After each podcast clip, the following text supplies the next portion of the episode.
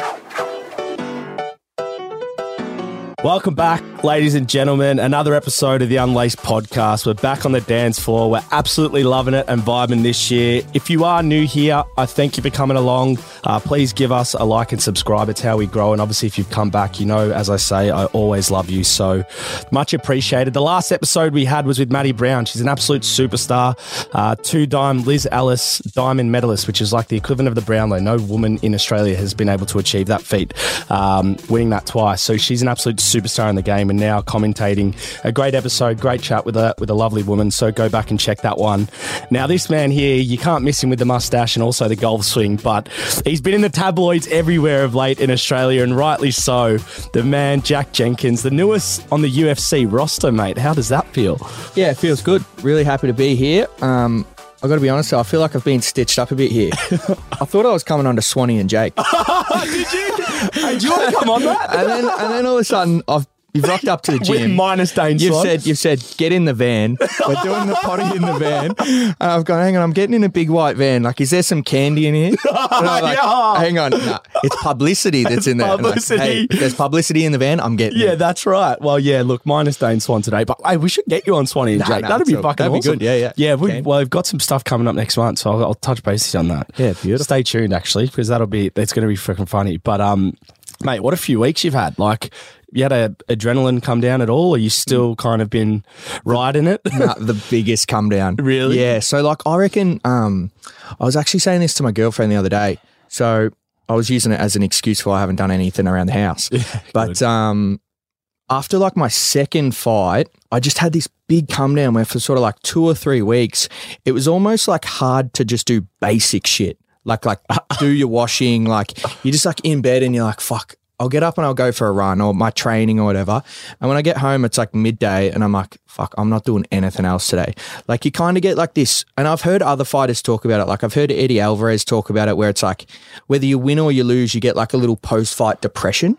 Really? And I sort of went through my last like six or seven where I didn't really get it at all. And I don't know what factor it plays in it that makes you sort of come down off the edge of it. But this one, I think the travel, the weight cut, the sort of enormity of the task I had Massive. going over there, coming back, it was like, come back. And the last two weeks, I've just done fuck all. really? Yeah, like I've, I've like I've seen my friends played a little bit of golf, but like the majority of the day where I'm normally like out doing shit and, and just like basic life stuff, like you got to clean your car, bro. You got to do your washing. I just haven't done any of it. You've it. had a mini retirement. Yeah, 100%. Your highest point of your career is retired. yeah. I'm just like, nah, it's done. Well, for, th for those that don't know, we have to tell them, like, obviously a bit about Jack Jenkins. If you aren't into the uh, combat scene or mixed martial arts, pretty amazing. The boy from Bacchus Marsh here, he's he's gone and done something not many have done in this country. And he went over to fight in the Dana White Contender Series, which was like a do or die match, really, because to win or to get it to gain a contract in the UFC, you had to win. And then even if you did win, it wasn't also guaranteed, was it potentially? Yeah, for sure. So like that's the that that that's one of the things that makes contender series so unique is that every fight in my career up until contender series and every fight from now moving forward, winning is enough. Mm. If you win, that's enough. Like that's a good performance. Whereas the contender series is so different in that you can win, but if you don't win well, that could still put your career back years. Really? Like it, like I never looked at it like it's the end of my career if I lost or if I didn't get the contract because I just don't see it in that. Like I always knew I was going to get in some way, and the contender series was my first shot. But if that didn't come off, I would have found another way. Right. But to think that I could win and still be put back two or three years in the timeline was like fuck that. That's a lot. So big pressure, but got in. Ended up getting a TKO with 30 seconds left in the third round. I so know, like bro. at the 11th hour, I got it done. And um, yeah, Dana White called my name and said, Welcome to the UFC. So I was wrapped. Dude, it was pretty surreal. I've, I want to go into the fight because the first time we met was at uh, a sea bath and we're doing a bit of recovery and it was like pre your fight and we're obviously talking about it. And I was like, but this guy's a nice guy, man. He doesn't look like he's going to just kill people for a living. And then I watched your fight and you literally painted the canvas red with his head. Yeah. And I'm like, holy shit. Yeah. Like the gash in the guy's head. I was like, that. I was like, is he going to stop? Can the guy see at this point? Yeah. But um, you mauled him, man. Yeah. Literally. Well, look, I, I, I found out pretty early that I was significantly better than him in the grappling and that I was a lot stronger than him as well. So when it came when it came time to be able to go back there and back there, I just kept going. And we had planned for that with my coaches that at least for the first round, I was going to take him down to gas his arms out. Because what he had done, if you looked at his fights leading up to that, was that he gets people involved in these kind of brawls. He engages in this, like, you hit me, I hit you type thing. And he's pretty good at getting hit, but he's also really good at hitting people back and dropping them. Right. So what I did was go, well, I'm not going to engage where he's good. Let's take him to where I think he's going to be the weakest. And it became really clear on the ground that that was where it was. Yeah, because that was um that was like a big part of the fight, and to the point where even Dana White, because I'm like from my background, I'm like when it comes to sport, it's just like about winning at that level. But as you touched on, there's like an element of the contender series where no, it's like performance too. For sure. And even though Dana White's like, yeah, he won convincingly, but like he was bit, he used that term one trick pony. One trick pony, And yeah. I could just see like you were like, fuck off because you didn't really even showcase your, because you're naturally a kickboxer and that's where your sort of skill set come from. You didn't really even showcase that in the fight. So it's like, fuck, you don't really know what else is left, but he's only seen that performance, hasn't he? So Yeah, and he he openly says that he won't watch anything on the guys coming in. He'll watch your 15 minutes in the cage, or if you don't make it to the 15, he'll watch whatever you show him, and he'll go off that. So I was I was I had the other matchmakers who had put the fight together in his ear, saying, "Hey, look, he dominated the wrestling, but this guy's actually a kickboxer." So that worked out in my favor.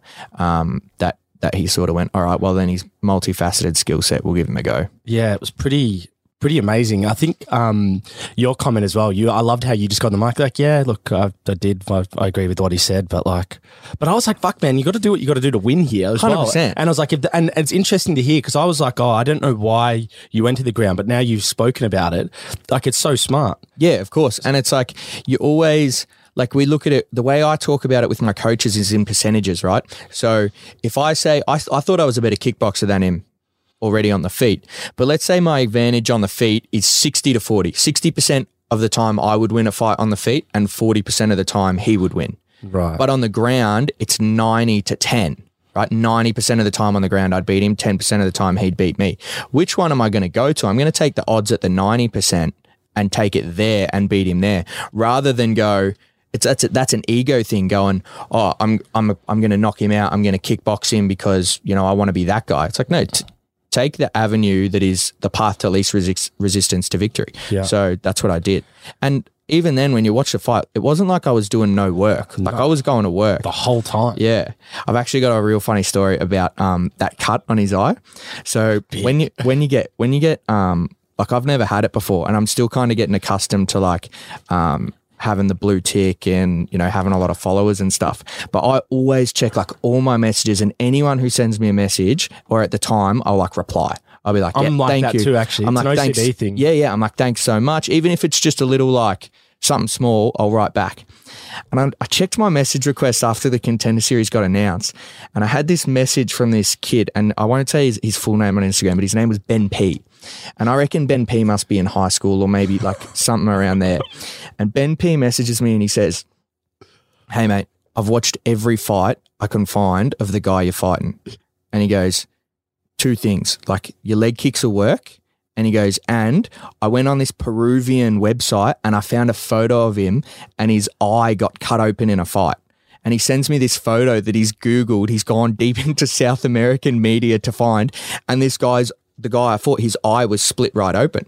And that's the only fight the guy had lost was that his eye was split right open. And he goes, So I think if you can touch him there, he'll, he'll his eye will split right open. fuck? And I go, I, I like I do, it was in my message request. It wasn't like, and I reply, I'm like, fuck, thanks, bro. Like, that's good as. Like, I'll, I'll, I'll think about that. And I just remember getting on the ground and thinking, if I hit this eye, it's gonna fucking bust You start, open. so mid contender series, you're thinking of Ben P. I'm thinking of Ben P's told me open up this. Yeah, I'm like open this guy's and I hit him, and it splits open. I'm like, that fucker was right. How old I was this like, kid? I don't know. I think I, I haven't even was looked. he Aussie? Like, yeah, he's an he's, Aussie He's kid. going deep into Peruvian yeah. websites looking for gashed heads. Yeah, yeah, and he's an Aussie kid. And anyway, Jesus, mum and dad. um, yeah. And anyway, I was like, "Fuck that! That's such a good story. I have to tell that somewhere." This is the first time Dude, I've that said it. is go. That is unbelievable. That's getting clipped, bro. That And, was uh, unbelievable. And anyway, then I've I've gone back like, and just this week, I, I'm going to be on UFC Perth. Um, and just this week it got announced, and he sent me a message and said like, "Let me know when you've got your opponent." No, you- and I, I was like, "Let's go." And I sent him a message back, and I said, "Hey mate, just so you know." Um, I'll send you a family and friends code and you can get a ticket through my links just to make sure you get a ticket and stuff. And he was like, Wow, that's so good. Thank you so much. Like, he's like, Oh, do you reckon I could buy two? Because I want to bring like someone. I'm like, mate, don't stress. Yeah, I'll, when I when I get the link and I've got an opponent locked, I'll send it out to you and you'll be right. And I was like, fuck, that's such a cool story. I can't wait to go to. I think he's from Perth and go and meet him and be like, oh, this is a cool story. That is one of the most unique things I've ever heard Yeah, in my life, like it, bro. it, it pays to go through those requests. so, because you obviously have a, you had a bit of a platform, and I think you'd already, you had about twelve professional fights already before the contender series. So you obviously had a following and fan base. Yep. So obviously this. These there's people out there that have been following your journey the whole way through as well. Have you seen a shift, like obviously the blue tick and even just the attention, the media since winning that contender series fight? Yeah, for sure. Um, like I think my support base was like really localized. Like I was heavy, like I was heavy. Um, like the Bacchus Marsh community got around me like early doors. Like businesses would support me and sponsor me for fights. Um, people would buy tickets. Like if you ever went to one of the old Hex events, um, it would be like.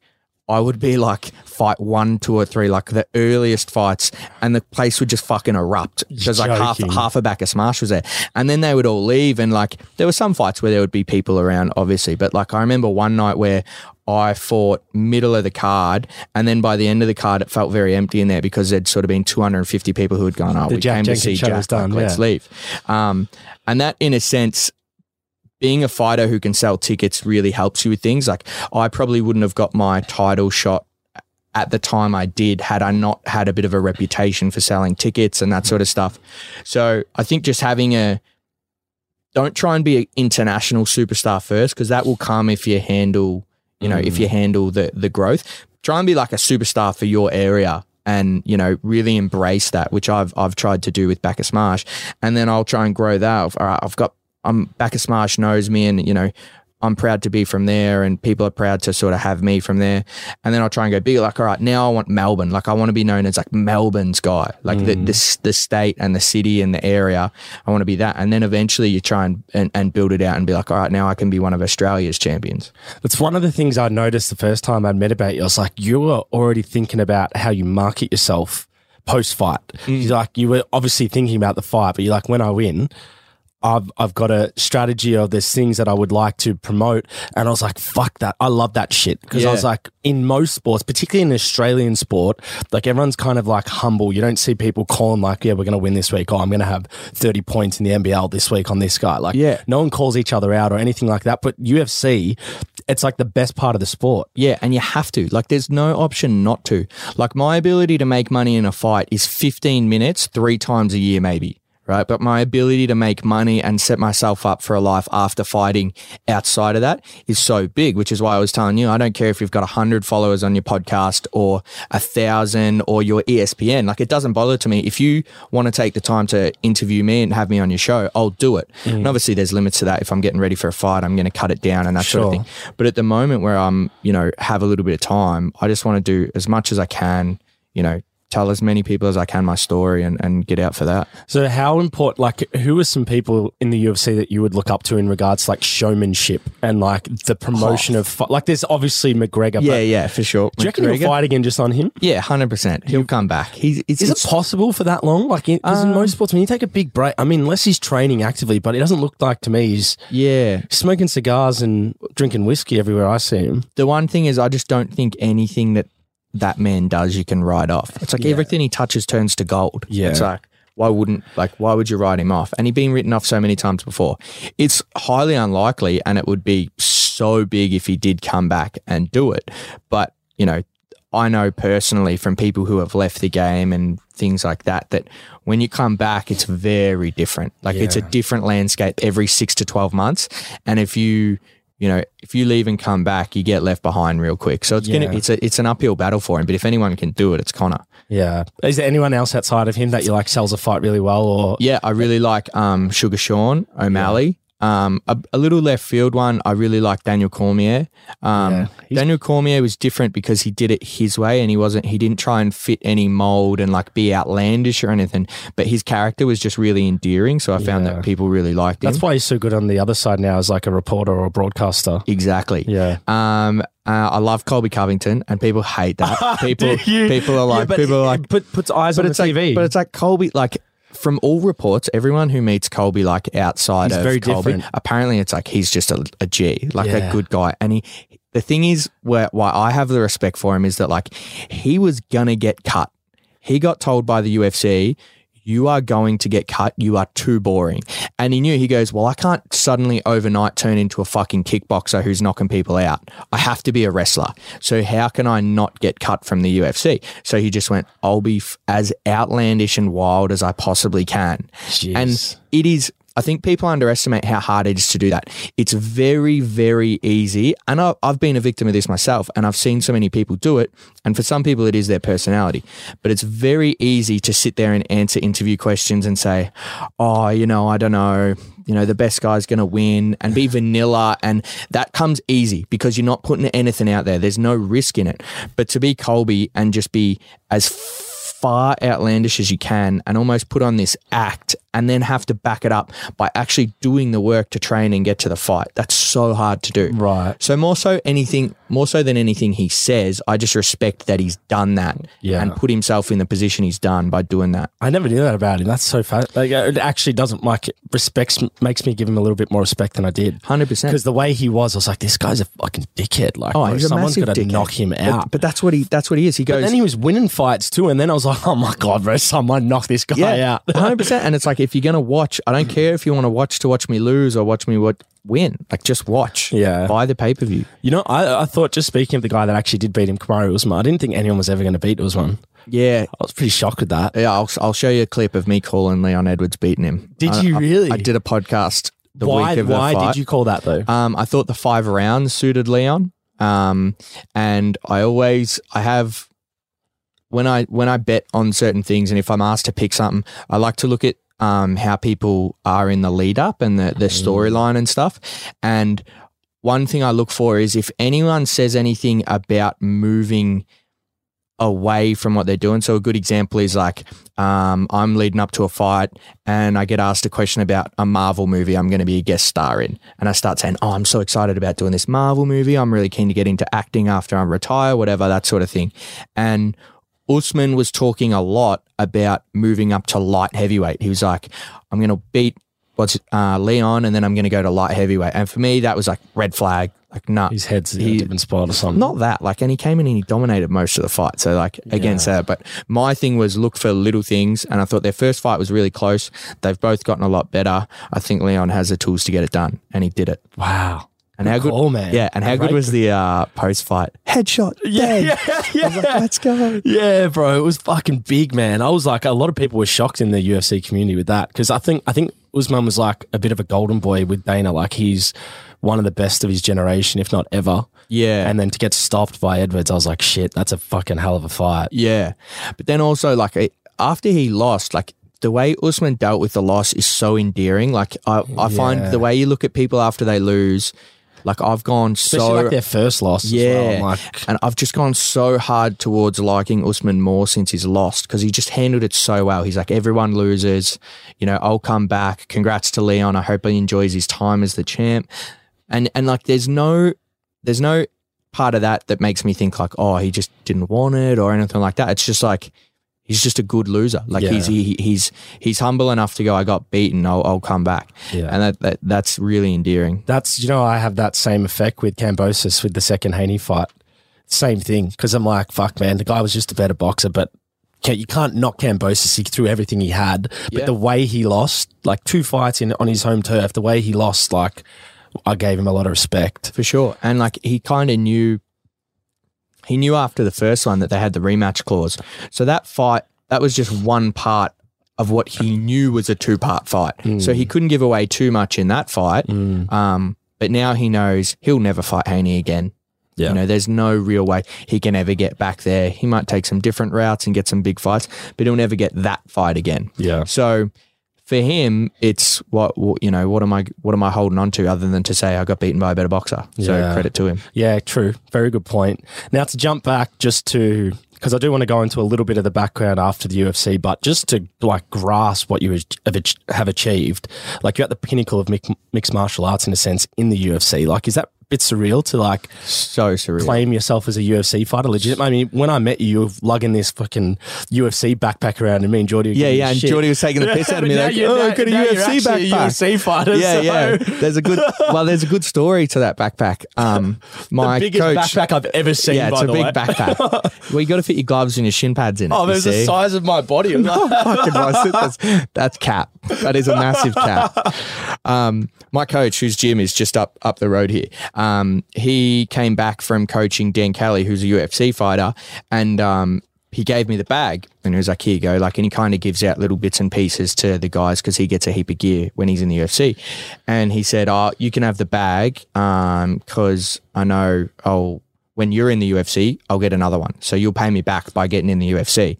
and then um, so I just like that backpack's like a totem. It's like I carry it everywhere. It's like, no, I'm going to get another one to give back to him. So that's pretty cool. Um, but yeah, it's to answer your question, it is 100% completely surreal. And like, I love it. I reckon Like, it's the coolest thing ever. it's so cool. What do you do? I'm a UFC fighter. Yeah, hundred percent. And you can say it now because I would get asked that question for like the last six years, and it would be, "What do you do?" And I would say, "Oh, I'm a, I'm an MMA fighter," Yeah. Okay. and they would say, "Oh, but like, what's your job?" And I'd be like, "Well, I do some coaching on the side to keep money coming in, and I just scrape by paying my bills." But what I do is that, like, that's what I do full time. Like, all my energy goes into that. And that people sort of can't comprehend that if they're not in the space. It's like, oh, okay. Um, but now people can say, oh, what do you do? And I say, oh, I fight in the UFC. And then that carries a bit of weight. And it's Just like it's like, they yeah. just shut their mouth Yeah. And it's then, like, oh, that's pretty cool. And it's like, yeah, it is pretty cool. yeah. But like, there's, there's parts of it. I was out, um, in Melbourne at the convention center a couple of weekends ago and I was with two of my good friends who I also coach, and they've also had a couple of amateur fighters, real good fellas. And we were just like walking around, like doing our thing. And then these three dudes came running up to us, and they're like, "Yo, Jack, can we get a photo?" And I was like, "Yeah, of course, boys, of course, come in." Like we got a photo, and then they like. Then you could see other people looking at us, like trying to figure out who I was that they would want to take a photo with me. That's the best And they're looking around like, oh, I wonder who that guy is. And then I was like, oh, thanks heaps, boys. Like, fuck. And I was like, I'd never been asked for a photo before outside of like at a fight. Like, uh, Right, there's some right. guys at fights who would ask me for a photo. So in broad but in, public, in you're like, like- public by guys who I've got no idea. And um, they walked off and I just turned to my two friends and I was like, fuck, that was pretty cool, wasn't it? and they were like, and they were like, yeah, that was Shit's really, they were like, change, yeah, that was really cool. Oh man. And uh, ended up those three boys. They tagged me on Instagram, and I was like, "Yeah, we're at Crown. Come for a beer." And they just came out and partied with us all night. Bro, you're a man of the people, huh? Yeah, oh, fucking oath. Jesus. It's like those guys forever. Like I'll I'll remember those guys forever as like they're the first dudes who ever asked me for a photo. Like when I got in the UFC. And you know, I believe that I'm going to stay in the UFC for a long time and have a big career and, and have a big following and that sort of stuff.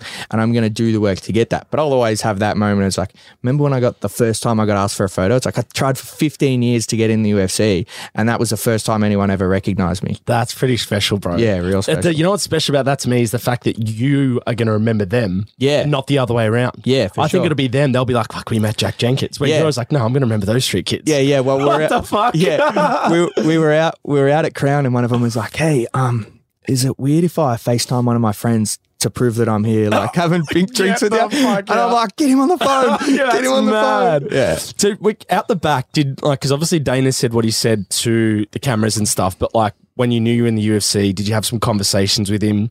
And like, what's I guess just through some of those conversations you potentially had, what's he actually like? Because I actually think, as like a business operator and a CEO of like a sport, he is unbelievable. He- the amount of shit that people try to throw at him, and he can duck and just come back at you brutally. He's he handles things so well. Yeah. Like he when when we went out the back, he came um and everyone who gets a contract, he kind of comes around and we have handlers. So we have people who are like taking us, you sit here, you wait here, you're next for the interviews, this and then Dana has his own kind of handlers that keep him like moving because he know like otherwise he'll stand and talk for ages. Yeah. Um, so he came to me and he gave me a bottle of Howler Head and I had already, you I already had, that, I already eh? had my happy dad because I, I remember I told you I was going to call out. I was like, I'm gonna, I want to call? did you call out Nelk or Nelk and Happy Dad. Oh, you I did. I did both. So I said to you when we're in the um when we're at the sea baths, I was like, nah. After my fight, I'm going to call out. I want to play golf with the Nelk boys, and I want a Happy Dad deal. So my homie who got a ticket to the fight, I got him to bring Happy Dads in. So then when I walked out and I got my contract, he's like, here, and he gave me two cans of Happy Dad. So all my interviews when I was walking out the back, I had these two cans of Happy Dad with me. Marketing genius again. Well, it's like you got to fucking Anything come of that then? Or not well, yet? we're, we're like in talks with them, and like I'm I'm DMing with Salim a little bit. Like we just get talk. the fuck Yeah, out. yeah, we talk- Salim the dream. yeah, Slim the dream. I'll show you. We should get a video up of his golf swing. He just he sent me he sends me a video of his golf swing, and I'm just like, oh, that's good. Yeah, because I saw you put up a, a story yesterday and you tagged him of your golf swing. yeah, yeah, And I was like, what the fuck? I was Yeah. saying to Geordie on the phone, I'm like, bro, he's, he's tagging Salim the dream, bro. yeah, yeah. No, we talk. Like he was asking me about Islam and Charles and that sort of shit. Like he's just a again, like he's a cool dude. Like probably like not too dissimilar to like me, you, Geordie, who would probably Yeah, hang out with us. like relatable. Yeah, like he would hang out with us. So, um, yeah, I was like, fuck, I want to play this game. We actually, after my fight, it just worked out really well that Salim was coming to Vegas to film some shit. And he was like, I'll book us in for some golf Saturday morning. You keen to come? I'm like, yeah, let's play match play. How much a hole? Like, and he was like, oh, yeah, whatever. And then it got to Friday and he ended up having to do some filming shit. So we didn't play golf. But, um, yeah, I'm sure I'll get that game eventually for like just for putting that out there and trying. I'll get that game and hopefully the Happy Dad deal comes with it when they launch here in Australia. I'm sure it won't come before that, but that'll be good. Um, but yeah, Dana out the back gives me the howler head, and I just sort of said, "Yeah, I kind of agree. Like one trick pony." And I said, "I think one thing that happened was that the no crowd and the pressure of the environment." And like um, just walking out with no music and none of the things that you usually can hold on to to stay in your rhythm, it threw me off a little bit. So, you know, maybe I could have done a little bit more on the feet before I took it to the ground and stuff. Um, but you know, I'm happy. I'm just happy I got the contract. And Dana goes, he goes, you dominated. He goes, your mount was so fucking good. He's like, your mount was slick. You dominated, buddy. And then when I said like, you know, the arena was a bit different and stuff, he said, hundred percent. He said, you're not the first person to say it. It's it's it's it's the UFC for a reason. It's hard to it's hard to get into. We it's it's it's a big event.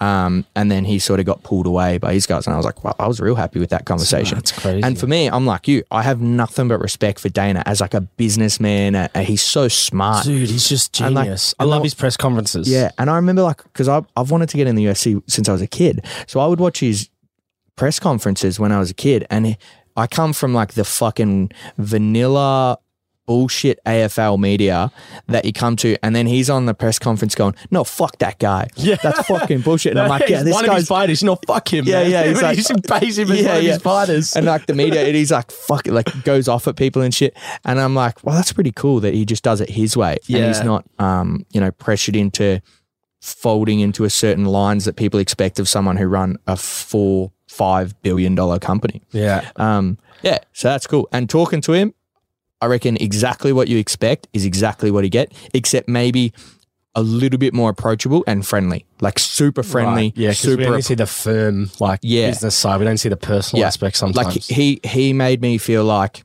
you are part of the company enjoy it you know let's let's go from here so that was really good Pretty so, when what age did you actually want to be in the UFC? Because I feel like people don't. I, I don't, and I could be wrong here, right? But people grow into wanting to be in the UFC because they start learning mixed martial arts and they start and they're good, and then they look at it. Whereas, like for some people, they're born, they go to one AFL game, like I want to be an AFL player, and they might not have even kicked a footy before or something like that. yeah Did you always have that crystal clear vision, or did you kind of grow and build into it with your skill sets and training? well when I, I think i would have been 13 yeah it, it would be 13 or 14 Yeah, hard to remember young. those days um and i watched a ufc fight and i was like Were you that's training kickboxing at it. this wasn't point? doing that yet So you weren't even doing it. no but my Were brother was Okay. But that's why I think the UFC fight had been put on or something like that. And I watched and I went, that's it.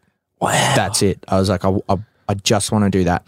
And there's a weird thing like, I had always been pretty good. You know, when you wrestle with your mates and your brothers and your cousins and stuff, I'd always been Natural pretty fucking talent. good. Like, like Hitting against people un, accidentally. yeah, and like shit. like un, untrained, untrained adolescent kids, I'll I'll get them. Like if I had to come if I had to come up against anyone who had Yeah. any training, I would have been in, resume. I would have been in real trouble. Like Untrained under- two lessons adolescent of kids. Yeah, anyone two le- two lessons of jujitsu, I would have been out of my depth. But someone who doesn't understand fighting, just like naturally how balanced are you, uh, how strong are you wrestling and stuff, I was pretty good. So I thought I watched this fight and watched the wrestling and the kickboxing. I said, "Fuck, I want to do that." And my brother was training at the time. I watched him fight, and I went, "Right, take me up to the gym." We went to this gym, um, Ziggy's gym, and he runs it out the back of his business, which is a tire fitting place. So it's got like this real distinct, distinct smell. It's kind of like a mix between rubber and like tire oil and sweat, and it's just like a hard, hard place. Sounds awful. No, no, it's awesome. Like I, I couldn't, like I love it I mean, awesome. like you go out the back at Ziggy's and there's this big sliding like garage door and it's just like all hard like Underground proper yeah vibes. like and it, Ziggy who runs it he's hard and he makes you work like so hard in every class and I'm like 14 a little bit chubby probably not used to that like hard work and you just have to just go up and grind and then I always said to Ziggy that I didn't want to be a kickboxer I wanted to be a MMA guy so he would just let me like do MMA on guys he'd be like in the middle of a round he'd be like do MMA now and I'd be like let's go like What, do they- it take it and these guys just have to like deal with it What Yeah, yeah. fuck? yeah it was Proper awesome street rules. yeah, he's like, all right, you can do takedowns now. Yeah. And eventually got to a point where, um, you know, I'd learned a lot of kickboxing. I still have a lot to learn, obviously, but I needed to be coached through the ground stuff and the wrestling. So my brother found a gym in Melton, um, where I still coach at now, and uh, went down there and met Heath and Callie who run that gym. And Heath took me right under his wing. And Heath said to me from, you know, lesson three or four, he said, if you want to, you can get to the UFC. Like there's no ceiling on how good you can get. What? He, Um, so he's picked that up from seeing the first few sessions. He would have said that. Like, yeah, Heath would have said that to me probably like four or five lessons in. wow. Yeah. Um and and to be fair, he's put his money where his mouth is from then and just backed me. So did you have obviously natural talent at this as For well? Because I feel like with mixed martial arts, especially like jujitsu and stuff, like it's you, like you said, if you verse someone with two sessions, Yeah. it doesn't matter how good you are, you're gonna get tapped. Yeah. Do you know what I mean? So for sure. So I have this theory that I think someone, the difference between someone who's untrained and someone who's done six months of training is about the same difference in skill as someone who's done six months in training and the best guy in the world at jiu-jitsu. Like your learning curve in that first six months, if you really apply yourself to it, is so steep. Like you wouldn't believe how much someone who thinks they know what they're doing can learn really quickly. Like it, it's crazy. My um my best mate took it up recently or like a couple months ago and would have been his third session. Yeah. And he's like, I was like, how'd you go? He goes, I got tapped. I was like, oh, what do you mean? He's like, 28 times Yeah, yeah. in half an hour. and I was Yeah. like, what? I'm like, against who? He's like, man, 14 year olds and stuff would tap me. He goes, you don't understand jujitsu, bro. Yeah. Doesn't matter who you are. Yeah, Like, it's so different. Yeah, and I was like, because, uh, and correct me if I'm wrong here, but when I like came sort of into the UFC of like watching it and like really getting fascinated by all the forms of mixed martial arts, the one common thread was like jujitsu's like one of the most powerful or prevalent. Like some of the best fighters have the best sort of backgrounds in jujitsu, and it's I always used to look for the jujitsu kind of form fighters, which is not always the case. Obviously, strikers and kickboxers and other and sort of wrestlers do really well as well. Yep. But is jujitsu like seen as like a really important mixed martial art, or have I got that wrong? No, hundred percent. You just can't get away in the UFC with being really deficient at anything right now. Um, there were times, you know, in the past where you could be just a specialist kickboxer, a specialist jiu-jitsu guy, specialist boxer, um, and you still have people who ha- who lean towards one way, but you just can't come in and not be a very good grappler or a very good striker. Yeah. You have to have Like all of the you have to be well rounded. Um, and often people who come in who are specialists, so the really, really good jits guys who don't have a lot of time to sort of round out their skill set struggle. They get the sa- same way Okay. that um, really, really good strikers who come in who don't spend a lot of time rounding out their skill set struggle as well. So you've got to be good across all the arts. Yeah, Israel Adesanya is a really good example where he could have got in the UFC way earlier than he did, just based on how good his kickboxing record was, how well he speaks, all that sort of stuff. He could have got in so much earlier, but he told the UFC, "No, I want to come in on my terms," because he knew he needed to round out his skill set more. And he went and he did the work, and then when he went into the UFC, it was like, "I want to go into the UFC ready to win a world championship," and he did. So even even someone who you look at like Adesanya, he took the time to go. Just being a fucking unreal kickboxer isn't enough. I've got to round out my skill set. Yeah, dude, that's how I think. That's why I think that's UFC is probably one of the hardest sports in the world because you've got all the various forms of mixed martial arts combined into the one. For sure. It's like five different sports or six different sports, whatever it is. It's crazy. Like, do you know what I mean? And you've got to be good at every everything.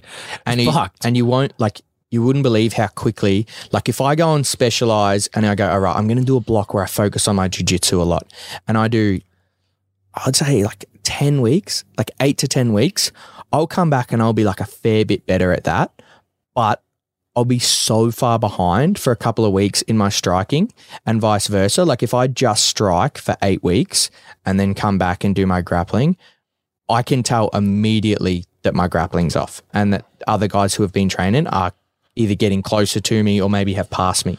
So that's why it's so hard to do because you can't just specialize in one thing. Right. So just maybe, and this is kind of a two way question because would you, like in a typical training session when you're not preparing for a fight or like a training week or month, would you be doing a bit of everything in the one session? Would you be focusing on different areas? And then the flip on that is in fight camp, are you training differently? On specific stuff like for this uh, fight or whatever it was, where you knew you're probably going to go more on the ground and stuff, were you focusing there or are you still training all your skill sets to be sharp? Um, so I do three sessions a week that are both grappling and um, striking. So Tuesday morning, Thursday morning, and then obviously sparring, which is MMA sparring. We do it all on Friday night. Every other session is specialized. So it's either pads with my coach Andy, grappling with my coach Simon, or wi- uh, out at St Kilda with Lockie Giles. Um, So you're bouncing it everywhere around Melbourne at the different specialist Yeah. kind of gyms and stuff. Yep. Yep. So I've got a great relationship with coach out here, Andy. He's been my striking coach for years, and I stick with him. Um, Simon is sort of my MMA coach, and he does most of my grappling. But when I want to do some specialist jiu-jitsu stuff, I head out to Lockie Giles in St Kilda. Fuck, man, pretty cool, huh? Mm. So the, the reason why I wanted to ask about when you're we're thinking of the UFC because w- right after you got your contract, I think you spoke about like how straight away you've gone from just being a, a pro MMA fighter into the UFC, and then once you've got that contract, you're getting toured through the UFC headquarters by Forrest Griffin. Yeah. And I was like, bro, what the fuck? Like you would have probably been watching him fight almost Yeah. back in the day, so that would have been nuts. Yeah. So um, my coach um, was opening a gym, Simon, um, and this is the gym that I train at. I fight out of Absolute MMA. He was opening Absolute MMA, and Forrest Griffin was in town for like some big fucking sem- like ASN, like something at convention center, signing people autographs. This is like Hall of Fame. UFC Yeah, like a superstar, Forrest Like, Griffin. used to go to war. Yeah, and um, my coach went up to him at the at the um, autograph signing, and he's like, "Oh, you want an autograph?" And my coach is like, "Look, I don't want an autograph, but I've got fifteen grand cash in a bag, and if you come to a seminar at my gym, I'll pay it to you." And Forrest is like, "All right." Fucking done. So my coach organizes this seminar by waiting in line for an autograph and goes, "I've got fifteen grand cash. Come to a seminar at my gym." and Forrest is like, Forrest is like, "Yeah." And my coach goes to give it to him. He's like, "Don't fucking give it to me here." Yeah, like, yeah, yeah, So um, he ends up like taking it out, and we do this seminar, and my coach in Melton goes, "Hey, Forrest Griffin's doing a seminar." So we we caught the train in together, me and my coach and a few others, and I trained with Forrest. Whoa. yeah, bro. and I was like to Forrest Griffin. I took my photo with him. I've, I'll show you the photo. I've got this photo with Forrest Griffin, and I was like, How old are you here? "Oh, probably fifteen or 16. So you're a kid. Yeah, like I'm a kid, and I take this photo with him, and I'm like, "Hey, Forrest, I'm going to be in the UFC one day."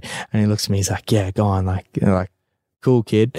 And then before contender series, I sent him an email, and I was like, "Hey, Forrest, this is me and you. I told you I was going to get to the UFC.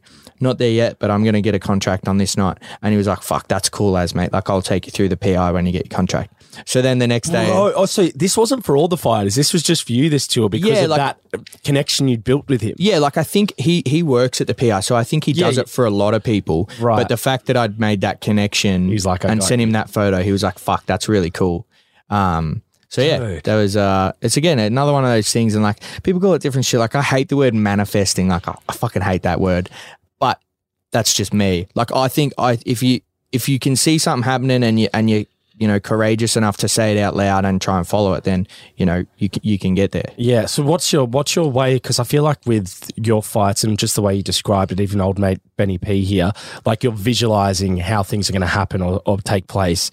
Like how how much do you think about that stuff going into fights? Like does that where a lot of your brain space? Are you a bit more relaxed? I Like, try not to like at training. I try and I try and have like small periods of hyper focus, Yeah. and then like try and switch off the rest of the time. Because the closer you get to the fight, the harder it becomes to do.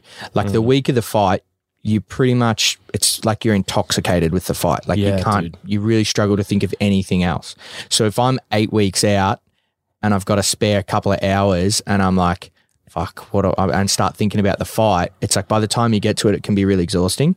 So I try and block it out when I'm at training, hyper focus. What can I do right now that's going to help me in eight weeks' time?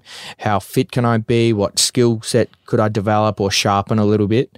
But then outside of that, I try and like switch off it completely, whether that's like playing golf or like some video games or reading a normality, book. right? Yeah, just yeah, hundred percent. because otherwise, otherwise, then you if you don't do that, then when you go into fight camps, you know they're not going to be fun, and you're going to hate it. yeah, And you want to try and enjoy that because you want to keep fighting as much as you can, right? for sure. And like, um, you know, when I hang out with Geordie and play golf or whatever, it's so nice because Geordie fucking hates talking about footy all the time because all Yeah. he ever gets asked about is footy. And half the time I'm over talking about and thinking about fighting all the time. Yeah. So we just talk shit. Yeah, Like we talk about absolute yeah. hammering each other Yeah, like just course. talk about nothing. and it's like, well, this is kind of nice. Yeah, and that's with important, bro. whoever I play golf with. You don't. You just talk about random shit and get your mind off stuff. So I think that's really important for everyone. How do you how do you cope with fight camps? Are you pretty good with them? Because like Yeah. when when when we caught up that time, I think we went like you were like on your diet, but like well, I might not come there for dinner. I'm like no, we're going to like this healthy fish place. She's like oh, actually yeah, I'll come. Yeah. and then I accidentally ordered you an extra fish. And I'm like fuck, George, I think I might have lost him his fight. He's going to put on some He's weight. gonna put on too I actually said that to him. this like fuck, bro, I hope he doesn't lose that fight because I got him an extra grilled fish. No, there. no, no. The grilled fish was good. I'm pretty because I'm because I'm real. Like I said to you boys, oh no, I can't really come. Like because I'm so strict with it, I don't really struggle. Like I woke up a kilo and 1.2 kilos overweight on the morning of the fight, so I only had to cut a kilo on the day of the, on the day of the weigh-in, which is might sound like a lot to someone. Yeah, to me that sounds like holy shit. That's shit. fuck all. Like What I know fuck? people who cut six, seven kilos on the day of the weigh-in Oh, that's God, that's not healthy. gross. It's disgusting. but yeah, um, so yeah, dealing with fight camp, I'm I feel like I'm pretty good. You just get better at it with time. And the thing I've learned is that um you're gonna feel shit at times and you're gonna feel really good at times. And don't let either one like trick you. Like just just know that when you feel real shit, you're not really shit, you just feel really shit. Right. And when you feel really, really good, don't don't let it change anything you're doing. Just stay like stay the course. Make your plan at the start of the week. Hit every session that you've planned for.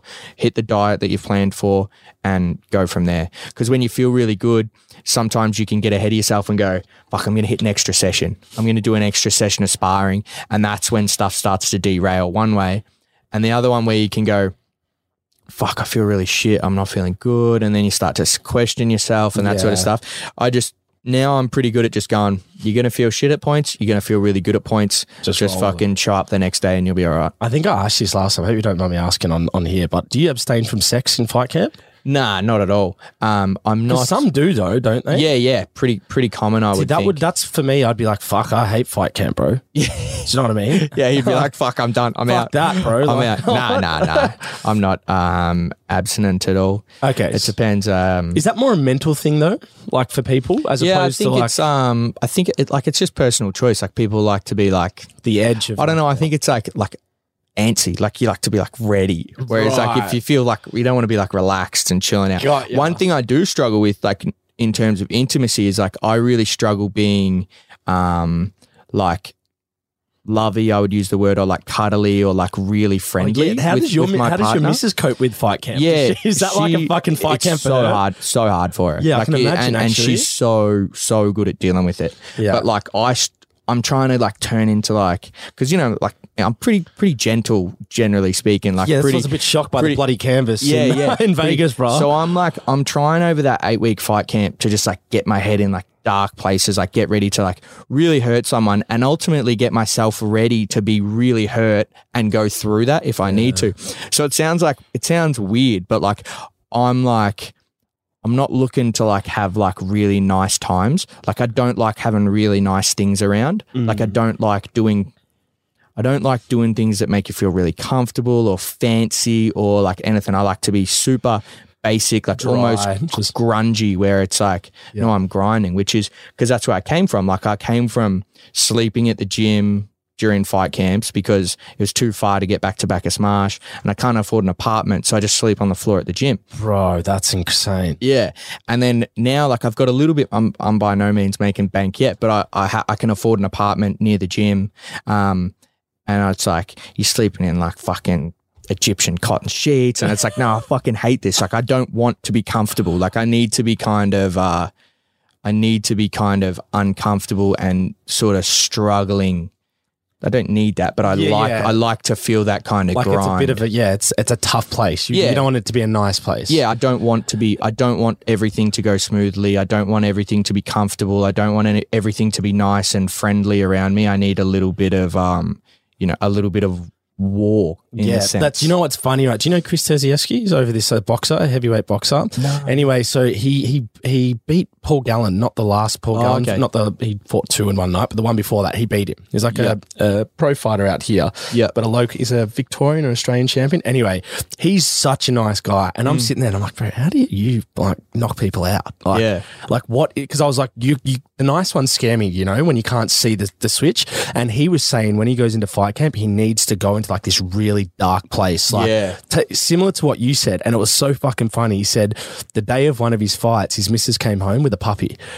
And like he's like, what the fuck is that? No, don't bring that near me because like I'm in a dark place and I want that fucking little thing bringing me into this soft spot. And it's like just exactly what you said. I was like, fucking hell, it's for him too. The Yeah. same thing. No, it's, and I don't. That doesn't shock me at all. people need to take themselves there in the different ways. Fuck But yeah, that's that's just me. I prefer to uh, I prefer to go a little bit dark, and I, I run at night. Like always run at night. Like Some the later, the darker, the better. Like yeah. this guy's nuts now. Now I'm starting to see why. Yeah, yeah. That bloody And. I always like I do weird shit that's like like again like weird shit that sounds like cliche, but like I live in. Can you tell um, me all the weird shit that you? Yeah, do, yeah. So I live in I live in Collingwood, um, and I'll run up past and through like the G. Rod Laver, that sort of shit, and I run and I'm like, I'm like, I'm gonna, I'm gonna be here one day, but I'm gonna be fighting, and it's like that's like three, four, five years ago, that might be far fetched, whereas now that's Fucking like, it's all, it's like, bro. it's almost a guarantee that I'm gonna fight there. Yeah. So I'm Yeah. like, I'm like running past there at night, and I'm like, like fuck, this is m- like my city. Like I do the work here. Like I run the streets here, and I've been doing it since I was young. And like you're telling yourself, like I'm gonna fight at Rod Laver, and like these guys are gonna come here, and they're gonna come into like my town, and like you just get yourself like all worked up as you're running. Are you listen to like Rocky music or some shit at this point? Like just crazy Whatever, like it depends. Sometimes if I need to just sort of clear my head out, I'll run with no headphones. Mm. Yeah, I love But if. I just feel real good and it's like one of those nights, like it's a, it's raining, I'll just chuck the jacket on, the beats on the inside, and just fucking go. ham. Like, watch out for that black hoodie around the G at night. Yeah. Like, this guy's Yeah. fucking UFC Well, fighter Jack Jenkins. yeah, like a couple of- just marking his territory. yeah, a couple of weeks ago, I was running up. Um, I was running up beside the the Yarra River, right in that precinct, like near um, Rod Laver and that. And I'm running up, fucking in the zone, and then this fucking guy stands out in front of me. Like I can see him like 20 meters away, and he just stands in front of me like he's going to stop. And I immediately, in like the th- six seconds before I got to him, I'm like, if he fucking tries to stop me, he's to get laid out. I'm like, I'm like, if this guy tries to stop my run, it's going to be trouble. And then as I get closer, I realize it's one of my homies from Bacchus Marsh. Oh and he's like, God, he almost- and he's and he's on his way to a concert in the city, and he's like, it's a Saturday night at like fucking nine o'clock at night. What the fuck is Jack doing running near the Yarra River? and I'm like, this cunt better not get in my way. And like, I didn't even stop to say hi to him. Like, I wave and just like, fuck, you're in the zone. Bro, it's like that. What's that uh, Wedding Crashers scene? He's like, yeah, you almost nunchucked you. You didn't even realize. yeah, yeah. Put I that was in the like, background I of was like, that, I didn't recognize that was you. I was just running straight through it. No Like, idea. You almost I had a near-death yeah, experience. I would have just fucking Here ruined- he was just waving at you. Yeah. Fuck, bro. fucking Buddy Franklin him just trucked him. Oh, I love it. I love it. Now you mentioned it before, and we're, we're going to round up in a sec. But you mentioned it before the the Perth card in Yep. Feb. So that's that's coming up for you, man. Do you have any insight of what's going on there? The dates, times, Uh, all that sort of stuff. no, who you I've may got- be fighting, or No, it's been indicated that I'm going to fight on the card um, because I asked to fight in December and they sort of said, hey, look, probably better if you wait. And then as it turns out, I've had a couple of like infections and stuff like that that I needed to sort out. So December probably would have been a stretch anyway. Yeah. Uh, so February is really good timing for me, and um, I'm sure I'll hear on opponent sometime in December. They'll sort of run the opponent by me. I'll I'll okay. I don't really care. We're to run it by Benny P as well. Or? Benny, well, Benny P, Benny P will be on my like. There'll be like my two coaches, my brother, my missus. Benny P probably comes like fifth or sixth on the list Bro, of I'm who gonna gets. ca- I'm going to call it who- now. who call get- this outlandish, but this is on the. He's going to be in your fucking backroom team at Yeah, some yeah, point. sometime. ten fights in or something. He'll Benny be there P. like strapping hands or something. yeah, we'll have to. Um, if you come out to Perth, we'll have to do like a little three, like me, you, Benny P, like a little Oh snippet or something. mate, that That'd be just good. fucking amazes me. That story. yeah, it's awesome. Oh, that's going to be exciting though. So potentially February in Perth, a home card. Home Who else crowd. will be on that? Jimmy Crute. Jimmy Crute, Jack Della Maddalena, Volko, Whitaker, Oh, shit. maybe Bam Bam. Like it could be genuinely Absolutely stacked. all time. Dude, the Like, Australian could be- fucking UFC market is booming. Oh, Yeah. Australian, New Zealand, obviously as well. But yeah, fuck, we are so, good. So per capita, we purchase more pay per views than anywhere in the world. Wow. Yeah, so that's why they they, they love our They market so much. Um, like obviously we don't have the most people here, but for the amount of people we have here, we buy more pay per views than anyone. Well, didn't we have the mo- the biggest attendance for a UFC fight, the one at Marvel Yep. with Rousey and Yeah, Holly Rousey and Holmes? Holm. Yeah. Yeah. yeah, Yeah. Fuck. So we've got some credibility, bro. for sure, and they love coming here. And you know, the less I travel, the better. So Yeah. I want them to just keep coming back. You know, I'd like to. You know, my plan for this year is to go on that. Um, February card, and you know I'll probably start maybe fight one or two or three somewhere down the card. Um, then I want to go overseas and have a couple of fights in America, and then I hope the UFC comes back here in November, and I want to fight. And I think by that time I'll get three wins, be the end of the year, and I'll be pushing for like if it's a fight night to be like up there on you know in the top three, four fights on the card. So, you know, big year 2023, and I'm just gonna fucking go handlebars down and You know, you it. just said you hate manifestation. You've literally just described. All yeah, yeah. I don't hate it. I, I don't hate I it. mean, I, hate the word. yeah, I hate the word too sometimes, I had, a, but fuck I. I had someone tell me once that they manifested, like they just manifested, they wanted this pair of shoes, Ah, and and that they on. manifested that these shoes would be at a certain store, and since and since and since then I'm like, don't tell me you Oh, manifested right, so they shit. ruined it for you. Yeah, so like you know, people people can say like I respect, I just respect people who call their shots I more than love, anything. I love how you just described out all of 2023. That's mad, bro. Yeah. I think that's pretty cool. Just on that, because we've we've been running this segment, and it's kind of the the final question of how we end the podcast, but kind of uh, associate three kind of key traits to success for people in sports or business, and probably all are important to you, but just one that really hits home to you and resonates to you, if you could. So, out of drive, resilience, and ambition, Mm. one that kind of you've you've associated with your success and getting you to where you Oh, are. yeah, resilience for sure. Sleeping drive. gyms, man. What I didn't it? I didn't is know you were drive, sleeping at gyms. resilience, and ambition. ambition. Yeah, like it's awfully all three of those, but resilience is the main one because you can have the other two and you get knocked down and then it's all over. Like Mm. the resilience is you, you just the one you know guarantee is that you're going to struggle. Like you're going to struggle at some point. So just be resilient enough and believe in yourself and um, the position you're in enough to keep going when you do. Well, dude, Jack Jenkins, mate. It's been a hell of a show. Ah, thank you. on the UFC, mate. I'll see you again for fucking Jake and Swanee. oh, yeah, we're going there. Yeah, yeah, I'll, do, yeah, done. We'll get you on Swanee and Jake. Yeah. It's coming. Beautiful. But pleasure, bro. Nah, thanks very much. It was good to be here.